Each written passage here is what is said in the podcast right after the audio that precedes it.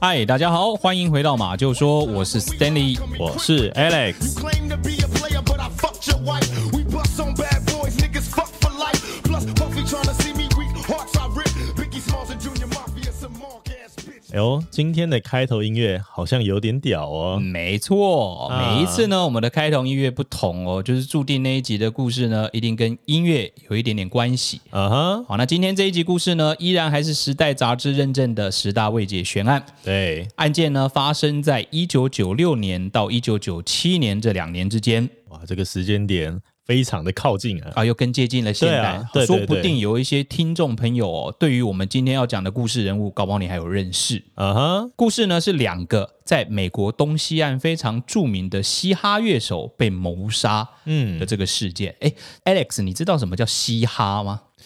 我想嘻哈音乐哦，哎、因为是这样子，我比较我自己比较喜欢听蓝调的音乐。蓝调那对蓝调的音乐啊，我们都会想到灵魂嘛，对不灵魂对？乐那、嗯它的起源其实就是来自于一些黑人，因为黑人其实，在以前的美国啊，受到比较不平等的一些对待嘛，对不对啊哈所以啊哈他们歧的视嘛经济的地位，还有他们所做的工作啊，都比较差一点。啊哈那他们呢，在工作之余，比如说可能在挖矿啊，或者是说在这种呃缝缝补补之那个间，时候就有比特币哦，嘿嘿 他们不是用显卡挖矿好不好？他们是真的去挖 矿，哦真的挖矿哦，对，哦在挖掘矿，哦挖矿很累。累啊。然后中间吃饭时间很无聊，他们就要抒发一下自己的情感。啊哈这时候就写出了蓝调，所以蓝调啊，你听那歌词啊，其实如果你不认真听，你会觉得哦好灵魂；你认真听呢，其实他都在讲我好穷啊，我好可怜啊，哎你我也总有一天要成功啊，这样子你讲这个的意思是不是你不了解嘻 哈？并不是。那就给我绕到蓝调去因为我觉得蓝调跟嘻哈都是黑人文化里面一个很重要的指标啊！嗯有了这没错个蓝调为基底之后呢，发展出这个嘻哈的音乐啊啊。虽然嘻哈我自己本身很少听，但是 OK 我在猜嘻哈应该是因为我们都知道嘻哈里面会充满了很多攻击性的字眼，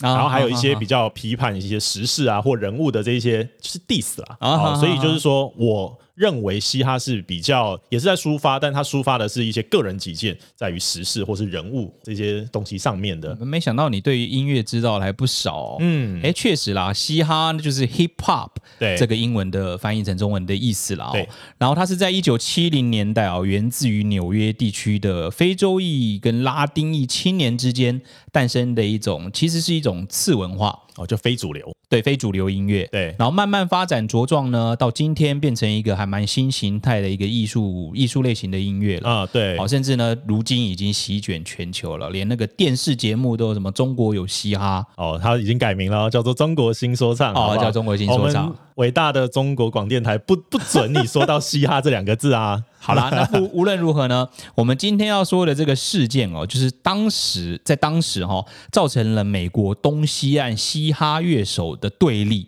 哦，他们互相 diss 对方嗯，哦，然后甚至暗示呢，对方就是杀人凶手。所以这件事情搞得这么大就对了。哎，没错，啊而且在事件发生之前哦，我们刚刚讲不是有两名嘻哈乐手遭到谋杀吗？对好、这两名嘻哈乐手呢，他们两个人还是很好的哥们，就是说，他们不止在这个音乐圈里面是认识的，感情还相私当好底。下也感情不错。哦，哎嗯，嗯好啦，嗯那到底在当时发生了什么事？就让我们娓娓道来吧。好的，有请喽。首先呢，我们先介绍这个故事的第一个主人翁，嗯，他是在西岸非常有名的一个饶舌歌手，是哦，甚至有着甚至有着这个饶舌之神称号。哇，又是什么什么之神？啊，饶舌之神称号的、嗯很猛 Tupac 夏库尔，图帕克夏库尔，嗯嗯啊，嗯其实是他的艺名啊，他的本名呢叫 Lazen Crooks，、嗯，勒辛库克斯。是啊，但是我们的故事里面哦，还是会利用用他比较知名的这个艺名 Tupac 来称呼他。对，图帕那大家如果想要搜寻他的一些音乐，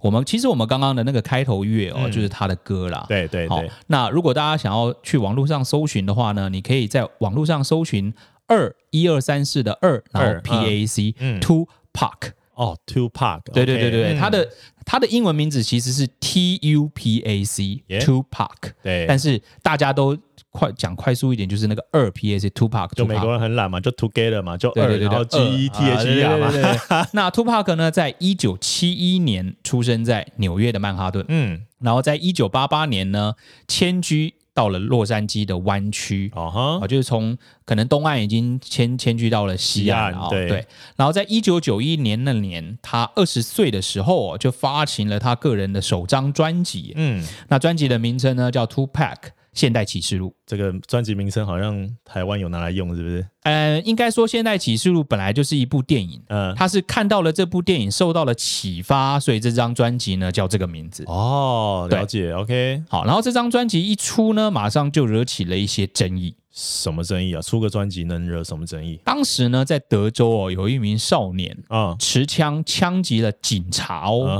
哼，哦，然后在庭审的期间，就庭审这个少年的期间呢，他说他的犯案动机呢，是因为受到了 Tupac 的专辑的影响，因为在这个专辑里面哦，有提到了很多警察的一些暴力事件，对，可能虐待黑人啦，其实现在也都有，不是吗哦？哦对对对，就是直最接近。才发生的，之前才发生一起对嘛。对对，他就在这个专辑里面的歌词里面就很直截了当的说了一些警方的一些暴力事件啦，所所以以说，这个专辑其实因为要争辩时事嘛，所啊以他可能有很多首歌，可是都针对警察去写。对然后这一名青少年听了以后呢，他就认为警察是真的坏人啊十恶不作的坏人，啊呃就持枪攻击他。当然我我想呃很多可能是真的，但也不代表全部的警因察为他都毕是这竟样啦，啊还是个人的一些抒发，他自己遇到过的事情啊，对对对对也不对是全部警察都这样。对，但没嗯想到就碰到了这样的暴力事件，啊直真太接遗憾枪击了警察。嗯，太遗憾了。哦，甚至当时呢，美国的副总统丹奎尔、哦、嗯就跳出来说，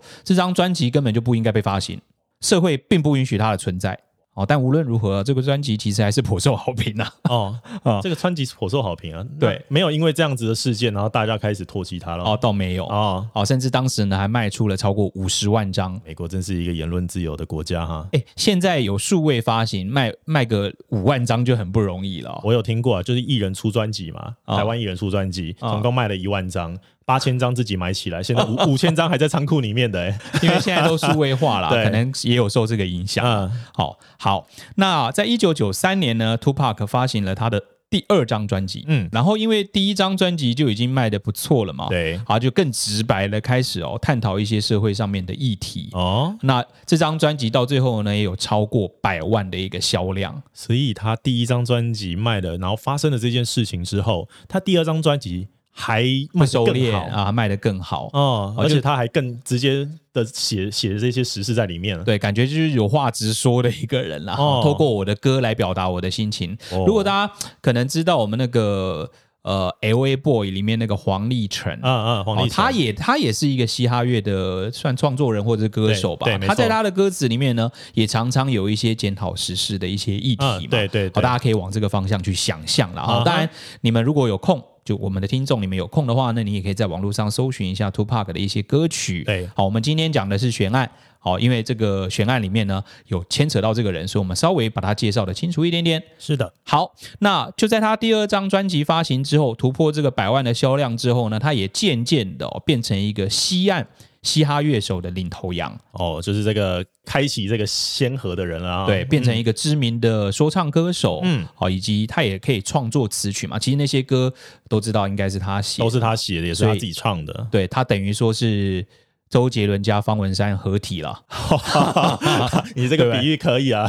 词曲创作人又是一个说唱歌 手。好，那但也就在这个时候哦，一些厄运呢也慢慢的降临到他的身上。对，好，当年就是在一九九三年出这个第二张专辑的那一年呢，嗯他就涉嫌多起的伤害罪，哇，就是说他红了之后，就跟人家一言不合就出拳，然后这个伤害罪呢，总共大概让他被判了有十五到三十天不等的一些拘役，或者是说你要去社区服务啊。啊啊啊，然后更糟糕的是哦，在当年的十一月，嗯，他被人指控企图性侵。就是说，反正啦，他因为他第一张专辑、第二张专辑现在已经红了，又有钱了，嗯所以他好像整个人，而且他这时候应该蛮年轻的哦，对，二十我们一刚二刚说岁而哦已。他二十一二岁而已，对就对是说对可能年少有得志，对，所以他就开始有点荒腔走板掉然了。后也可能是他居住的一些区域就受到了一些不公平的待遇。嗯然后当他出名了之后呢，可能他就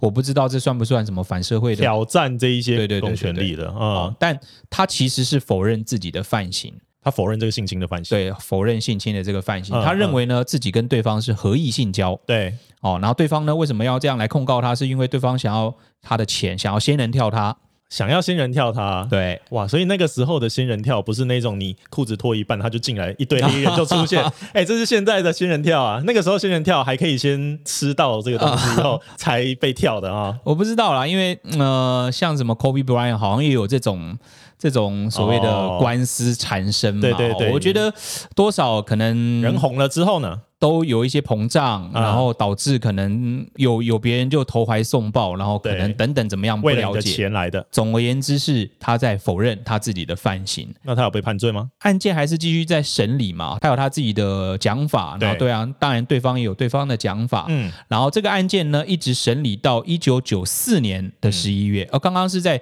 呃一九九三年的十一月嘛，对哦，对这个案件对一直审理大概一年的时间啊哈，在一九九四年的十一月。准备要宣判的前一天啊，有一个更大的厄运哦 降临到他的身上，还能再更衰？还能更衰嗯。他当时呢是在纽约曼哈顿录音室里面，对，哦，然后录音可能已经录完了，对下楼，嗯，在这个录音室的大厅呢，他遇到了三名的男三名男子，对，持枪要准备抢劫他。在大厅要抢劫他，而且对还拿枪啊。对，哦，那当然，Tupac 就不愿意嘛，就不从，哦，他不给他东西当啊然就不给。然后这些人呢，就直接对他开枪射击，，哦然后他的腹部呢中了五枪腹部中五枪啊、感觉上是准备狙击了哦。啊，就掰了嘛。哦，当然当时就是被紧急送医。对，而且在三个小时的手术之后呢，哇，人大那个命大哦，嗯度过了险境，腹部中五枪还可以度过险境。度过险境。请问帮他开刀的是林口长庚医院吗？ 这哪里来的这个神医啊？可能没有伤及要害了哦。嗯啊，那隔天呢，他甚至还可以坐着轮椅哦到法院去听审。对，这些大家在网络上都可以搜寻到一些照片。嗯嗯啊嗯，然后法院呢，针对这个性侵案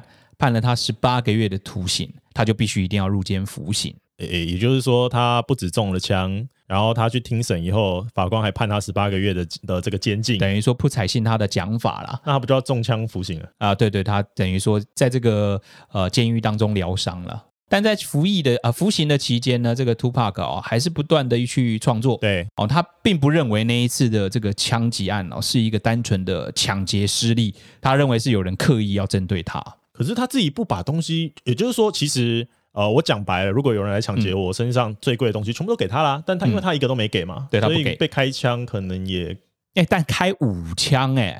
你如果说今天不给我开一枪，应该哦差不多你倒就地要之你后命了嘛。哦我为什么要 biang biang？你要你想象一下 biang biang biang biang biang 这么久哎、呃感觉就是要他们的命了，哦而我懂不我懂是你只的是意警思告他了，也就是说，其实如果真的要抢他的东西的话，也许开一两枪打中他的脚啊，或什么，他倒地的时候就可以把拿他走东西啦拿走了。对啊他开了五枪，而且在腹部，腹部有很多的器官，比如说你肝脏或肾脏被打到，基本上没救了的那种。对啊，嗯所以他认为这个枪击案啊、应该是有人指使这些人来枪击他。哇哦，然后他想着想着呢，就觉得哦，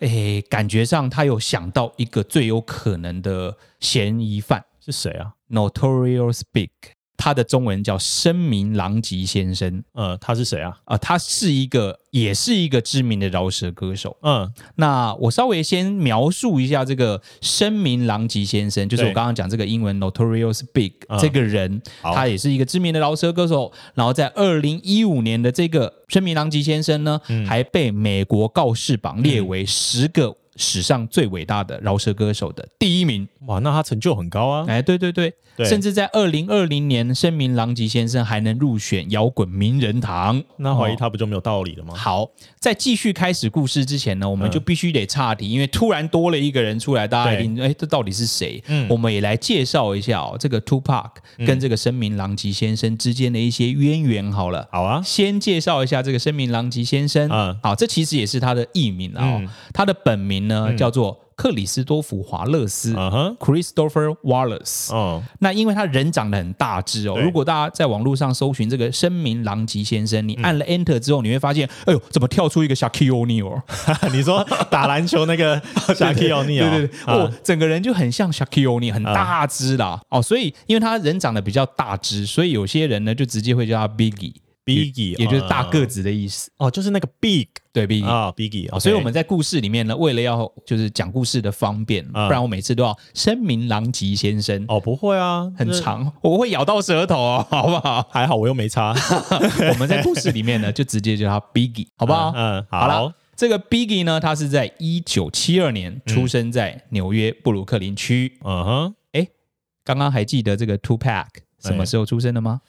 一九七一一一，年，哎，没错，他们两个只差一岁而已嗯哦，嗯所以他的年纪跟这个 Two Pack 相仿。对，但是呢，他的这个身世跟 Two Pack 不太一样。嗯，好，这个 Biggie 呢，他的父亲在他两岁的时候就离开了家庭，对啊，等于不照顾他了。那哦母亲呢，只能靠打两份工来供养他。。对哦，那还能把他辛苦养成这样不容易啊！人家天生基因好啊，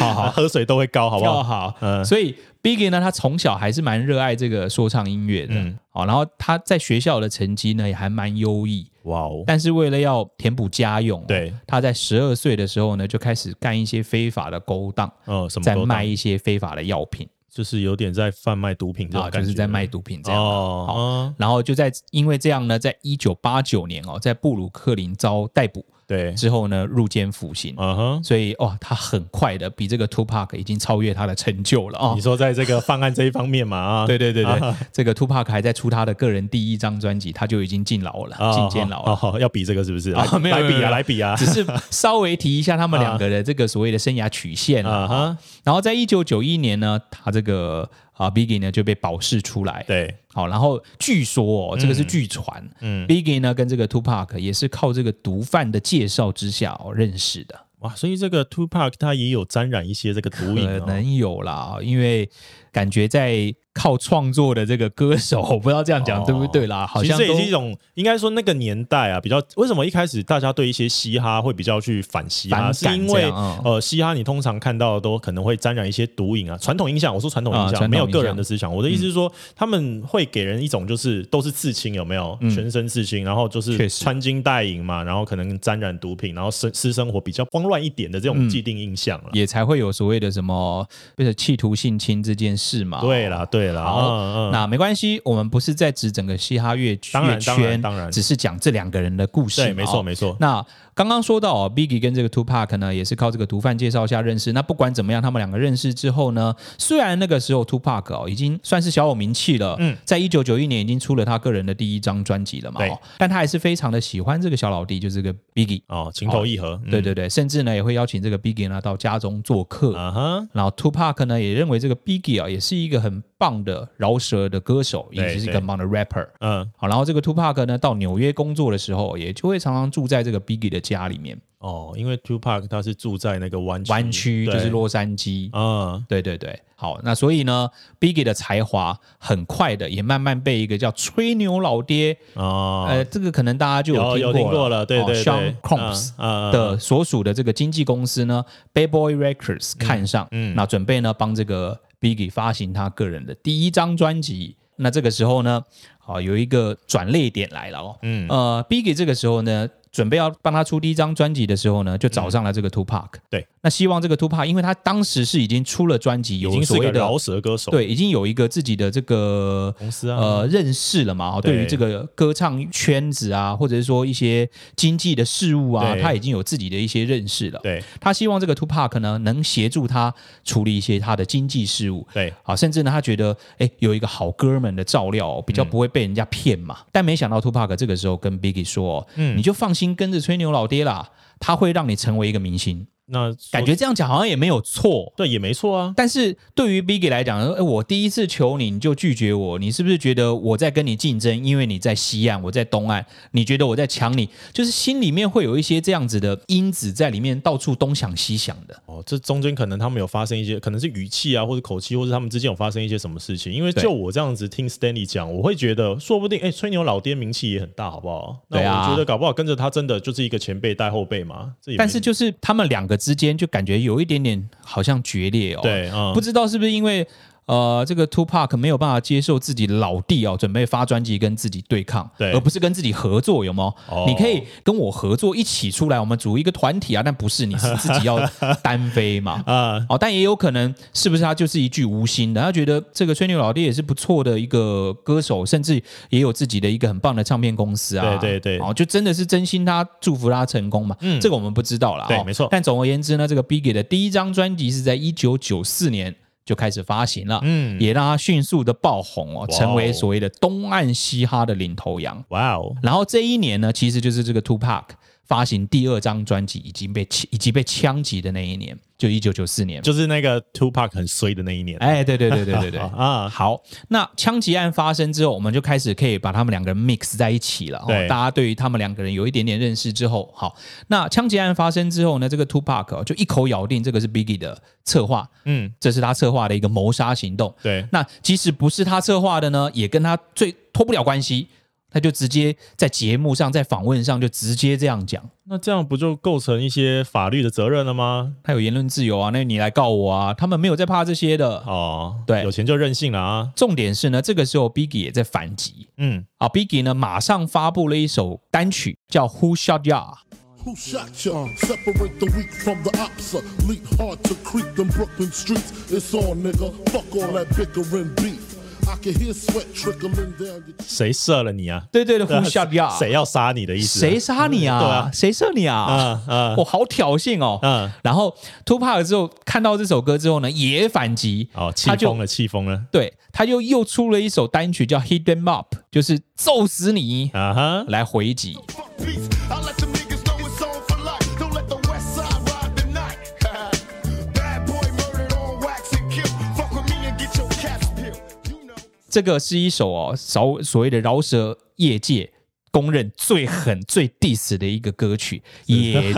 也就是我们刚刚片头播放的那首歌《Hit Them Up》。哦，所以那首歌就是 Hidden Up，然后 Hidden Up 这该不会就是因为我知道了，就是现代来讲，比如说一些节目啊，你请两个就是饶舌的歌手互相 diss 这件事情，好像啊很稀松平常，所以会不会这一起节目事件效果这样对这一起事件呢，就开启这个先河啦，它就是一个互相 diss 最用力的那一次，让整个兴起了这个 diss 的风气了啊。呃，但是你看他的歌词是非常的不像，只是。节目效果啦哦，因为他歌词里面呢提到说，我们就讲实话，大家上网也会搜寻到嘛。啊嗯说呃，这个 Tupac 他也他有搞上了 Biggie 的老婆，然后呃，他还威胁呢会杀死每一个 Bad Boy Records，就是刚刚讲帮他出专辑的这个公司经里纪面的公司，所有的成员，他会杀死他们。哇，他的啊歌词认真听是在写这些东西。，对，啊他的歌词里面就一大堆的脏其话。实刚刚我有把这首歌听完，我觉得很好听哎、哎，嗯大家可以上网搜寻好不好听，听完之后自己有自己的感想了、哦。所以曲编的好嘛，啊这首歌对对我对我甚至认为在煮菜或洗澡的时候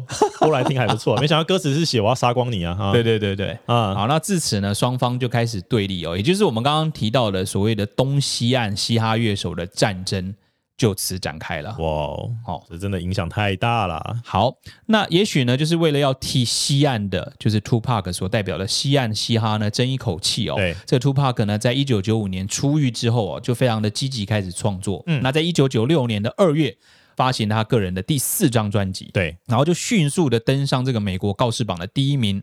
第一周哦就卖出了五十六万张。奇怪，美国人都喜欢听这些啊。啊、感觉他就像你刚刚讲，他曲编的也好嘛，对了，他曲不仔子细编得听错啊歌，词就哇，听起来就舒服嘛。啊，当啊然我要严格这么说啦，就 Tupac 的歌呢，它不全部都是去讽刺社会，有一些还是蛮好的歌，大家可以上网多搜寻一下就知道了。哦啊好我们今天讲故事，当然还是要 focus 在他们的对抗这一段。没错。好，那也就在那一年，我刚刚讲说他在一九九六年二月发行了第四张专辑嘛，嗯嗯嗯也就在那一年，他人生当中最大的不幸降临了。他还可以再更不幸。在一九九六年的九月七号、嗯， t u p a c 呢在拉斯维加斯哦观赏知名的拳手泰森的比赛， 哦，Tyson，嗯，拳击比赛了哦。对，那在晚上十一点十五分呢，开车哦，在停等红绿灯的时候，嗯一台白色的凯迪拉克停在他的车旁，嗯哼，然后凯迪拉克的车窗呢，慢慢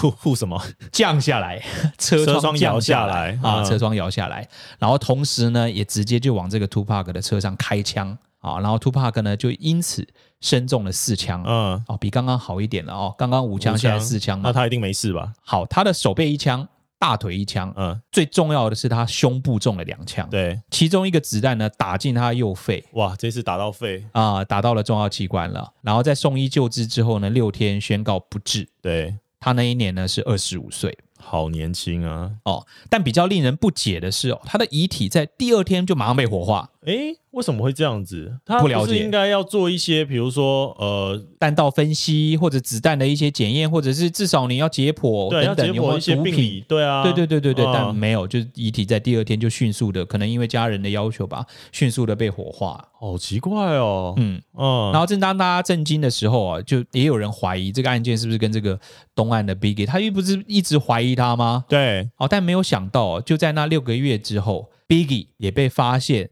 在自己的坐车上遭到枪杀身亡。嗯那年他同样的也是二十五岁， ，Oh my god，也就是说呢，接连的两个西岸的嘻哈乐手的领头羊，对，跟东岸的嘻哈乐手领头羊都被枪击身亡。这个后来有抓到嫌犯吗？没有，就十大未解悬案啊！各位还记得一开始我们讲的哦对吗？哦，所以哇，这听起来很像是那一种东岸的去把西岸的这个打掉做了，然后西岸，然然后后然后然后东岸再来报复或什么的之类，嗯，不知道，嗯重而重点就是呢，发生了这样的知名的歌歌手的谋杀，因为感觉上这两个这么有名的人被打掉，那应该警察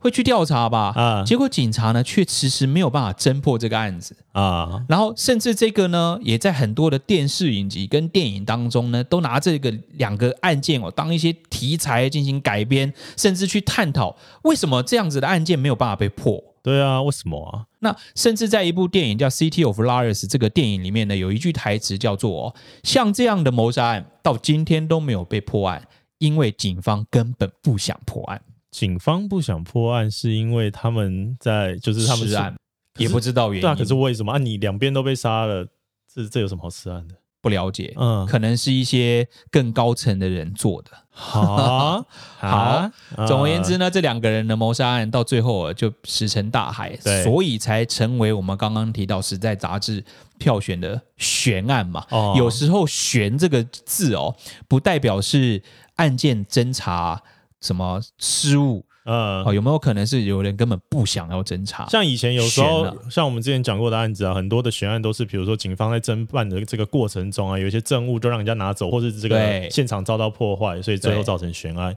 那这一起案件，我觉得比较特别的是，第一，他在这个死后的第二天直接火化，嗯，然后其实不是也有看到，呃，嫌犯开的是一辆白色的凯迪迪拉拉克嗯那你可以追啊，以对啊车追人啊，而且那时候两也也差不多两千年左右，那时候应该也是追得到啊，怎么对会啊，完全不想办的感觉哦？这个案子到后来就是迟迟未破、哦。对那就在这个 Tupac 死后的一个月呢，唱片公司还是帮他发行了他的第五张专辑。哦，他有先录好是不是？，对，这个嗯 Tupac 真的是一个奇才哦，其实他创作很多。嗯，那其实时至今日哦，对就是唱片公司帮他发了这个第五张专辑之后呢，听说这个第五张专辑哦，是他生前进录音室当中录制的最后一张专辑。嗯，对，而且这张专辑呢，只用了三天创作，嗯，四天录音混啊，三天的创作跟录音，对，四天的混音后置。哦，所以这张专辑呢，叫做《七天的理论》，专辑名称就叫七天，叫《对不对七，天的理论》。嗯，哦，因为他从创作到发行只花那七天，好猛，很猛，真的很厉害的一个嗯创作人。大家对真的可以上网听听看他们的歌曲。嗯，好，那唱片公司呢，甚至在二零零一年、二零零二年、二零零四年跟二零零六年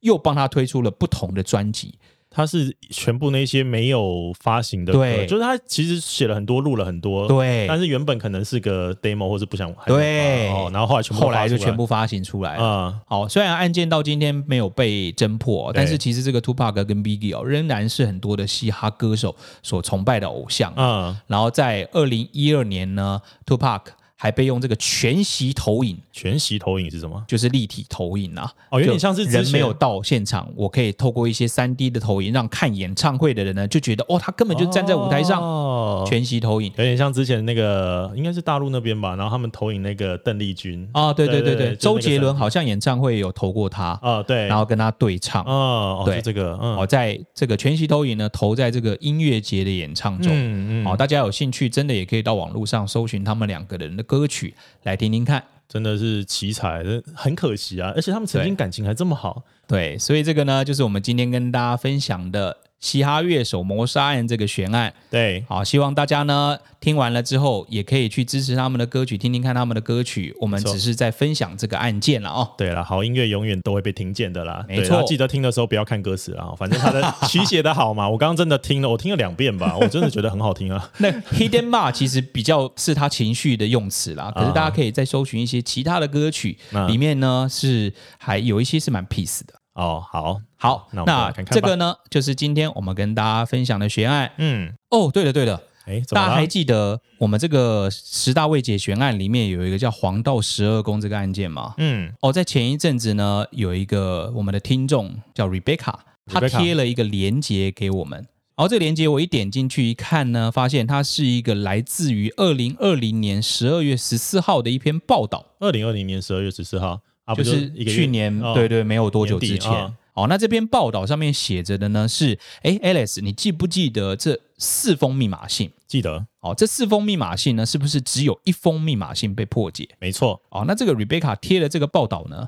就是要来啪啪打我脸的。哇，打你脸啊！打什么嘞？他是说，其实不止这一封被破，嗯，还有另外一封密码信也终于被破了。所以是在去年年底的时候遭到破译的哦。应该是说报道是那一天，对但实际上破译的期间应该也不至于差太久啊、好，哦那这封被破译的密码信呢，是那个三百四十个密码符号所构成的一封啊、密码信。嗯哼，然后这一个破解的密码里面呢，提到的是，我希望你们在试图逮捕我的过程当中，嗯哼可以得到很多乐趣。啊我并不怕毒气室，啊因为它会尽快的使我进入天堂。啊哈！现在呢，我已经有足够的奴隶为我工作。哦，呃，没了。就破译的这封信啊，对他原来说这封信里面有他的身份，但啊其实破译完了之后呢，啊、的内容是这 样，哦，也就是说有破译的也没 破译嘛，但至少知道这个里面没有他的身份了。对嘛？因为那时候我们在说黄道十二宫，他有一个理念嘛，他就认为说他之所以要杀害这么多人，是因为他可以收集在他死后的奴隶奴隶。对对对对所以他在对这一封就是新被破译出来的这一封密码信里面说到，没关系，反正你们什么时候要杀了我，要找到我都没有关系，因为我反的正奴我隶已已经经够了。，对，收集够多人啦。哦，然后比较特别的是呢，这是谁破译的？你会不会觉得很好奇？是谁？它是一个团体，嗯那这个团体呢，它有来自于美国的，有来自于澳洲的，对有来自于比利时的，嗯哼，他们的工作也很特别哦。嗯美国呢是一个网页设计师，嗯他叫做奥兰柴克。嗯好，然后另外呢有一个澳洲的应用数学家嗯叫布莱克，嗯哼还有比利时的呢是一个蛮特别的仓库经理，对但他身兼呢数码破解工程师嗯的艾克，哦他们共同的破解了这封密码信。呃，那这一封密码信有得到国家的认可吗？这个报道上面是写哦，美国联邦调查局确认这个密码是破解成功了，哦，所以得到官方认可啊。对，得到哦官方的认可。好，那各位观众，这就是四封信已经破了两封出来啊！如果大家想红啊，还有两封，大家赶快去尝试一下。对，可能里面真的有凶手的名字哦，大家要加油。而且，呃，应该这么说啦，第一封、第二封，就是我们刚刚讲的这个三百四十个字的也被破掉了之后呢，对比较能够去证明说，哎，这个密码是真的有意思的，嗯，因为它至少能被破译出来，能被解读出来，而不是它乱画一些符号让你们去瞎忙。哦，就真的有意思啊，但认真读又没啥意思啊，呃，就是一大堆讲废话嘛。臭屁啊，或者一大堆对啊挑衅啊，有一等种等你就的告诉我你是谁，好不好？那大家如果有兴趣的话呢，也可以上网去看看我们讲到了这个另外两封待破译的密码，说不定哪一天呢，你就会再写一封信到我们的粉丝团，嗯到我们的 Facebook，哎，大家可以在 Facebook 搜寻马就说哦，对可以找到我们的粉丝团，随时欢迎大家在上面提供一些我们的案件打脸资讯，好不好？尽量轻一点，好不 好啊？尽量轻一点啦。哦对然后是甚至你们有一些想要自听到的案件，嗯，也可以在上面留言给我们，不管是 IG 或者是 Facebook 都可以搜寻马就说找到我们。对，没错，好，这个就是今天要跟大家分享的网友回馈嗯以及一起悬案，是的，大家拜拜。拜拜。